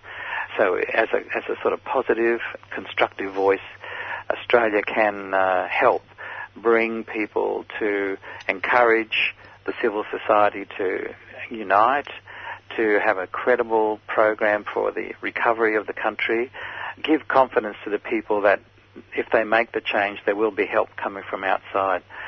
So just to sum up, I don't think the help will come from outside tomorrow. It will, it will come maybe in the middle of next year. So that's that's a tough outlook, I think. Thank you, Peter, again. Okay. And that was Peter Murphy talking about Zimbabwe. He's a member of the Zimbabwe Information Centre, and I spoke with him last week. Ahoy there, shipmates! This is Captain Trash from the Port Phillip EcoCentre in St Kilda. Did you ever hear the crow in the sky going, ah, ah,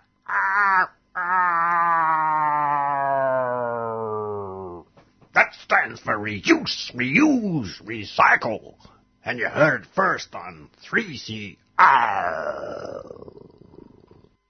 On the 7th of January next year, the culmination of over two years of hard but very rewarding work for the organisers and participants in the Brunswick Coburg anti-conscription commemoration campaign, commemorating the two successful campaigns in 1916 and 1917 against conscription, which realistically saved the lives of tens of thousands young Australian men fighting for Britain in the trade wars. The First World War was staged in a street opera. One of those who was there at the beginning is Brunswick resident Nancy Atkin. Nancy, take us back to the very beginning. I believe it was actually in response to the celebrations planned for the 100th anniversary of World War One, which got the ball rolling. Yeah, that's right. With the World War One celebrations, our local group approached our local member of federal parliament and said, could we get some funding to commemorate, you know, the opposition to World War One, the anti-conscription movement, the anti-war movement. And we were astonished to find out that the, the federal money that had been allocated was so clearly defined that it could only commemorate the servicemen and servicewomen and the nurses and people who actually went to the war to fight or to support the fighters. and that, that it wasn't possible to get anything to remember the very important work and also the a very divisive nature of, of the war through those channels. So we thought, okay, well, we have to do we, we have to do something anyway. And who who is this group? It was a kind of loose group of Brunswick residents, which we later gave the name uh, Brunswick Coburg Anti-Conscription Commemoration Campaign, only so that we could talk, call it the Brunswick Coburg ACCC. But then, of course, that was our name, and it is a bit long and clumsy, and it's come to, come to haunt us for being so witty. But anyway, so so but the group is just a, as I said, it's a loose group of people. Some people have. Uh, as a result of that coming together, some people have organised meetings leading up to a big, uh, big conference earlier this year. Another small group of people worked on some historic walks. We raised money to put up some of the old posts.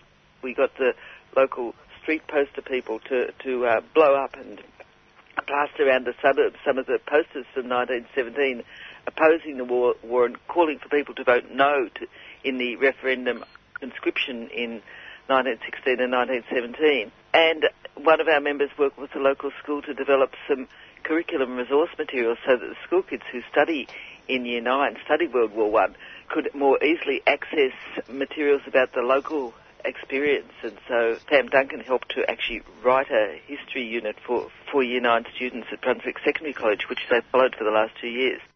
What you're talking about now, those planning days were actually in early 2016. Yes, yes. And so then uh, we'd already had some meetings and had some activities, and we got a, and we saw on a blog by there's a woman called Cheryl Griffin in the Coburg Historical Society, and I don't know if she actually knows that, that it's because of her this whole thing started, because we saw on her blog this fantastic newspaper clipping where it said that Adela Pankhurst was locked up in the female prison, which was at Pentridge, for her anti-war agitation because there were very stringent laws restricting what you could do to oppose the war in 1917. And the newspaper clipping says that a, a, group of people, mainly women, believed to be socialists and 40 to 60 in number, gathered outside the prison to serenade Miss Pankhurst. And gradually the, the crowd built up and uh, within the hour there were three or four hundred people there and this was on the 7th of um, the 7th of January 1918, and it was a hot summer night, and you can imagine in Coburg in those days there was no air conditioning. People would have been sitting outside their houses, and they would have heard the racket of people singing the red flag and solidarity forever, and apparently they had coloured lights, which probably were fireworks, um, and they were cooing over the walls to cheer up. Uh, cheer up Adela, who'd been by that stage uh, locked up off and on for a couple of months. And they were treated pretty badly, weren't they? Well, the police came and a couple of people were arrested, and then the, the group went down to the police station and um, they went to uh, they uh, carried on down there and they went to the house of someone opposite the police station where they made a racket for the um, the rest of the night. The people who were arrested were if I remember correctly, were um, were fined five dollars. No, maybe that's not the case. But anyway, yeah, five pound. Five pounds. The, fines people were getting uh, in the currency of the day were quite hefty. But the other aspect of it is that, yeah, sure, the police, the police may have been heavy-handed, and the restrictions on where you could gather and meet were also very strict at the time. The, uh, the, the accounts of the time talk about how people went to the Brunswick um, City Council and asked for permission to meet in the town hall or meet on, on street corners, and they were always refused by the council because the council was dominated by conservative business people who were pro-war. So even to have a, a meeting on the street, people were going to um, private blocks of land, to empty blocks up and down Sydney Road, where they could they could hold a, hold, hold a um, hold a meeting. But at the same time, as there were all these restrictions, and as as you suggested, heavy, maybe heavy-handed police, and certainly heavy fines, and people being put in jail for those activities. But at the same time, there's clearly a sense of kind of fun about the whole thing, and the fact that the people went and partied on opposite the police station for the rest of the night. And there's another wonderful description of one of the uh, an attempt by the uh, by the pro-conscription people during this whole conscription debate to have a public meeting for women to explain why they should vote for conscription in the Fitzroy Town Hall, and the local women and girls, the newspaper reports say, came along and broke it up because, of course, there was no amplification, and so to have a public meeting, you had to be able to get the support of the crowd, and so they just sang and they danced around the floors and and none of the speakers could make themselves heard, and in the end they they gave up. And but it sounded as if the women who went had a terrific time and and entertained themselves thoroughly. Tell us a bit more about Adela Pankhurst. Mm. So Adela Pankhurst was one of the Pankhurst family in England who famous for the, their work supporting the vote for women, supporting women's suffrage in the United Kingdom. And there were three sisters and the mother and father, and they were always in, involved in, I guess, progressive sort of social movement stuff, like uh, with uh, a big with a big um, emphasis on looking after the poor and needy, and then they became involved in the fight for women's suffrage.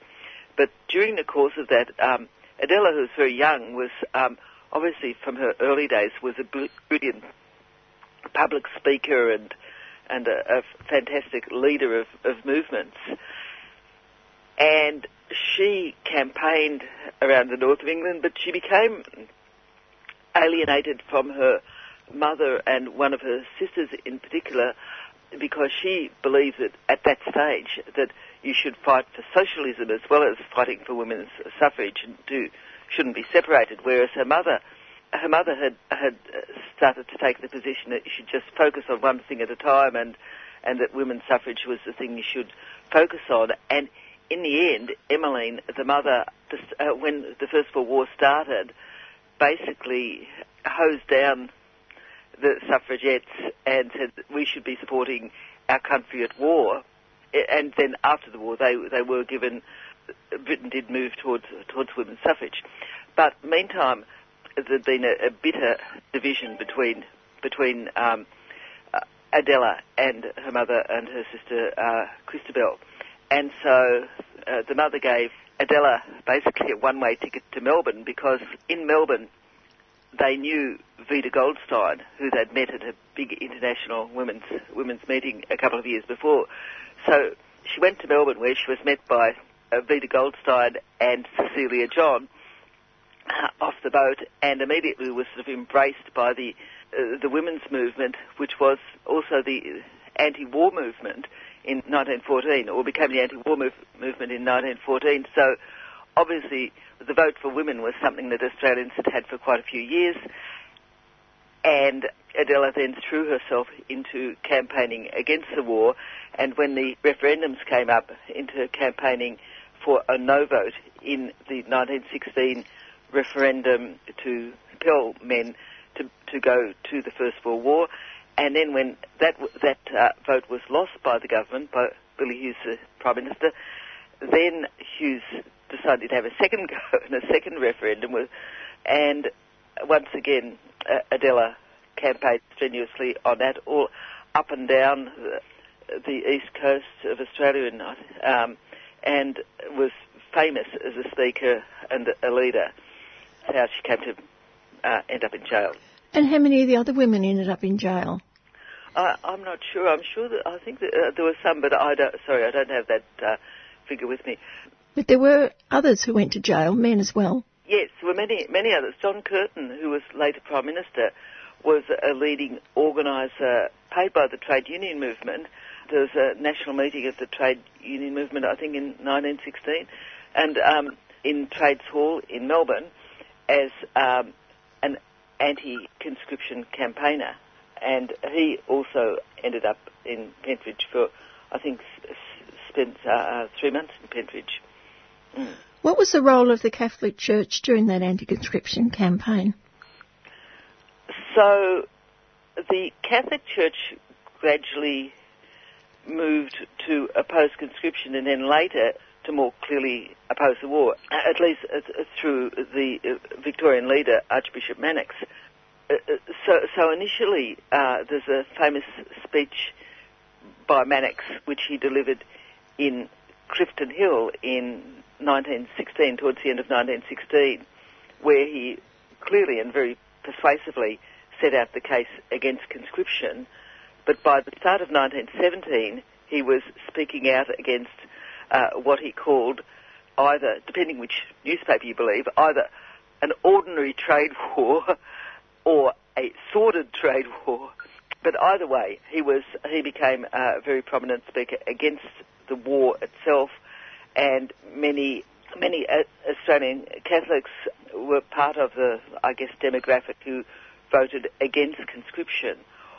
Although Mannix himself said that in the uh, wash-up after the two anti-conscription votes, the Catholic Church was unfairly described as being the reason that the vote had, uh, had been lost, whereas in fact there were many other groups of people who opposed conscription for a variety of reasons.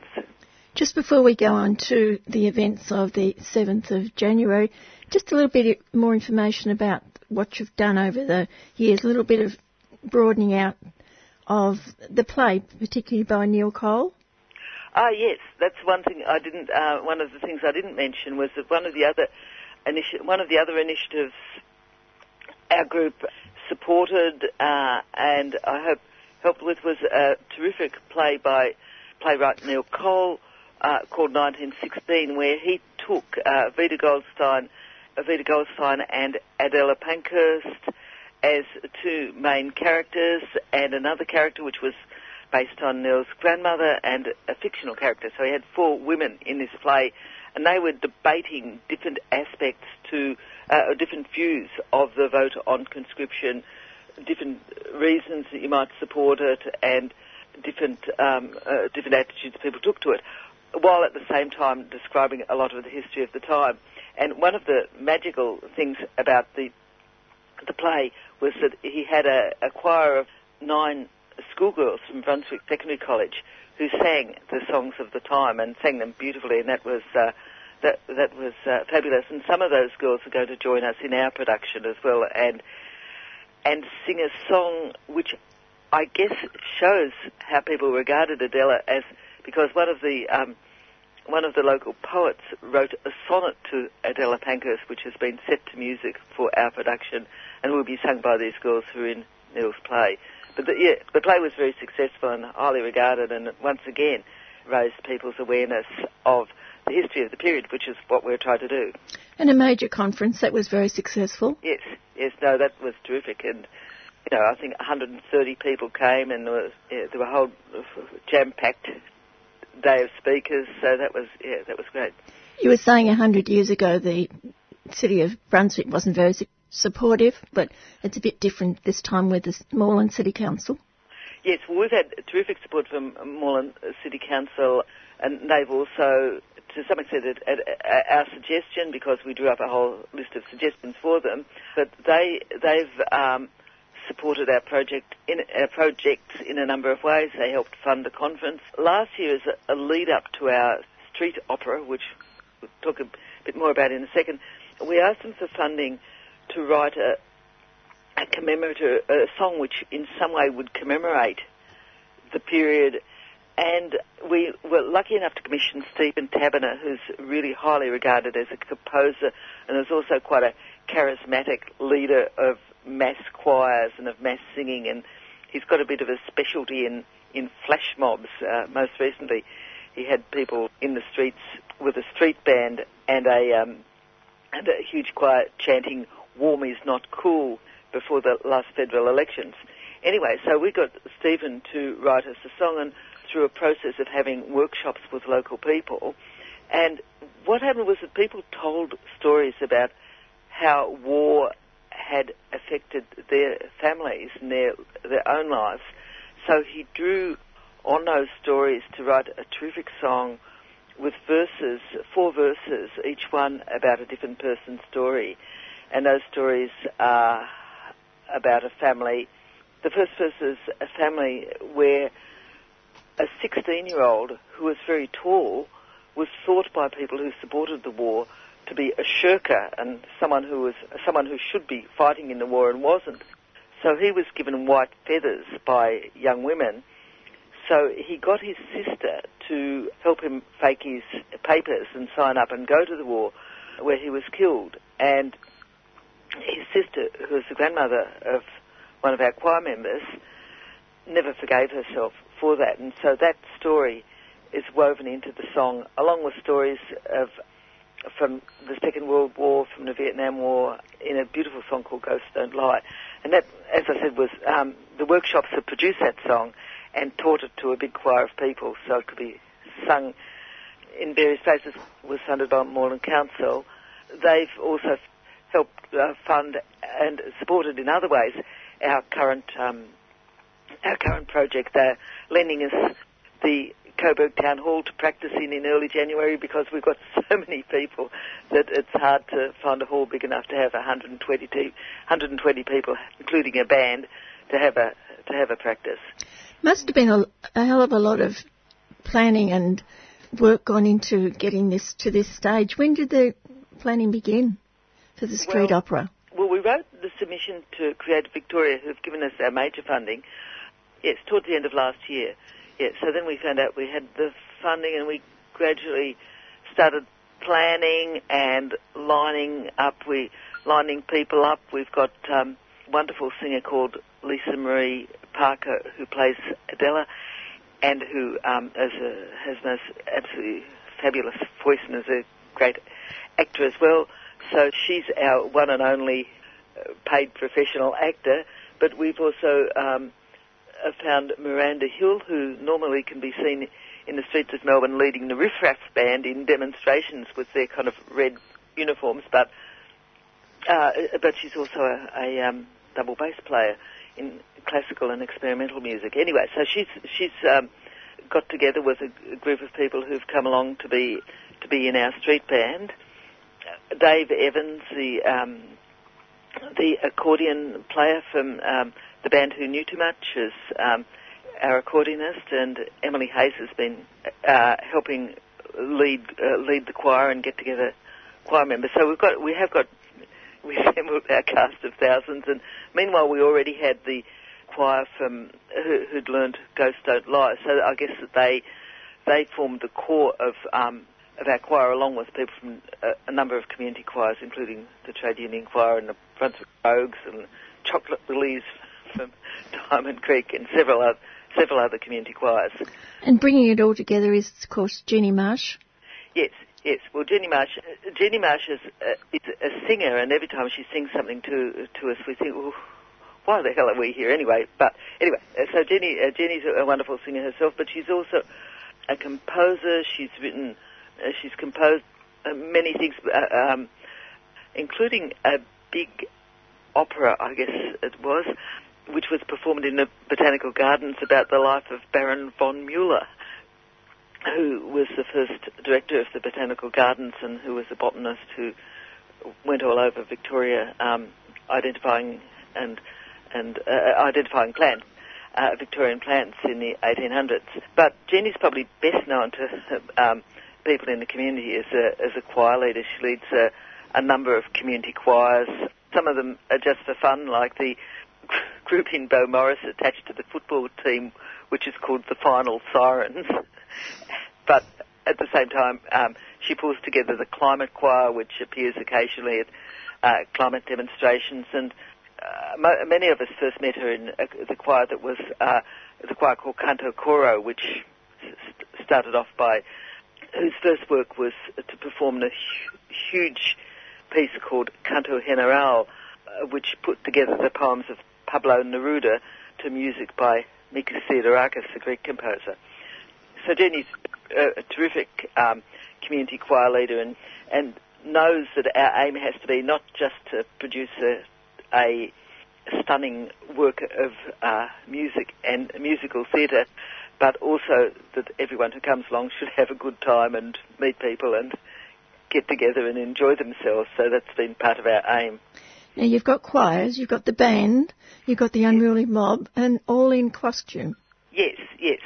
The choir will be wearing 1918 costume or something like it. So we'll uh, be wearing the women will be wearing long skirts, and uh, men will be, we will be wearing cotton shirts and trousers and braces and and uh, we hope that we'll look a bit like those people might have looked as they came out of their houses in Coburg on that hot summer night.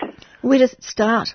Okay, so the, the main performance on the uh, 7th of January, we're planning to start in three different locations, uh, divide our choir and our unruly mob and the audience, if they wish, into three groups who will then march with a mini band, with a small section of the band, to the entrance of Pentridge.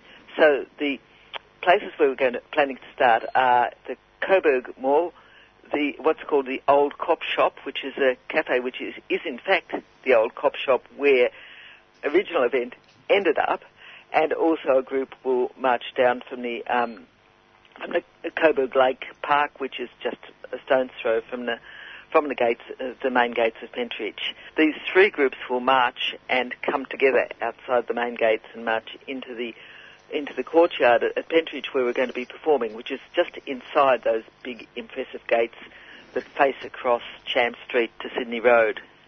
I hope you've got the police in check this time.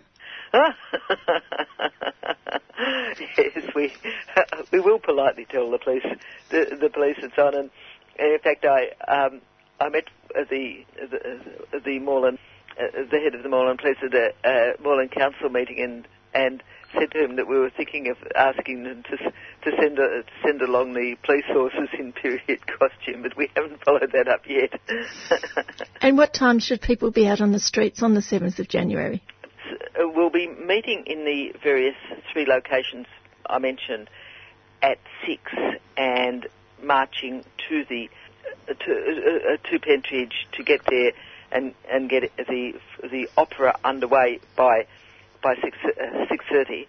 But um, we are hoping. I mean, of course, people can turn up, but and there's lots of room in that courtyard.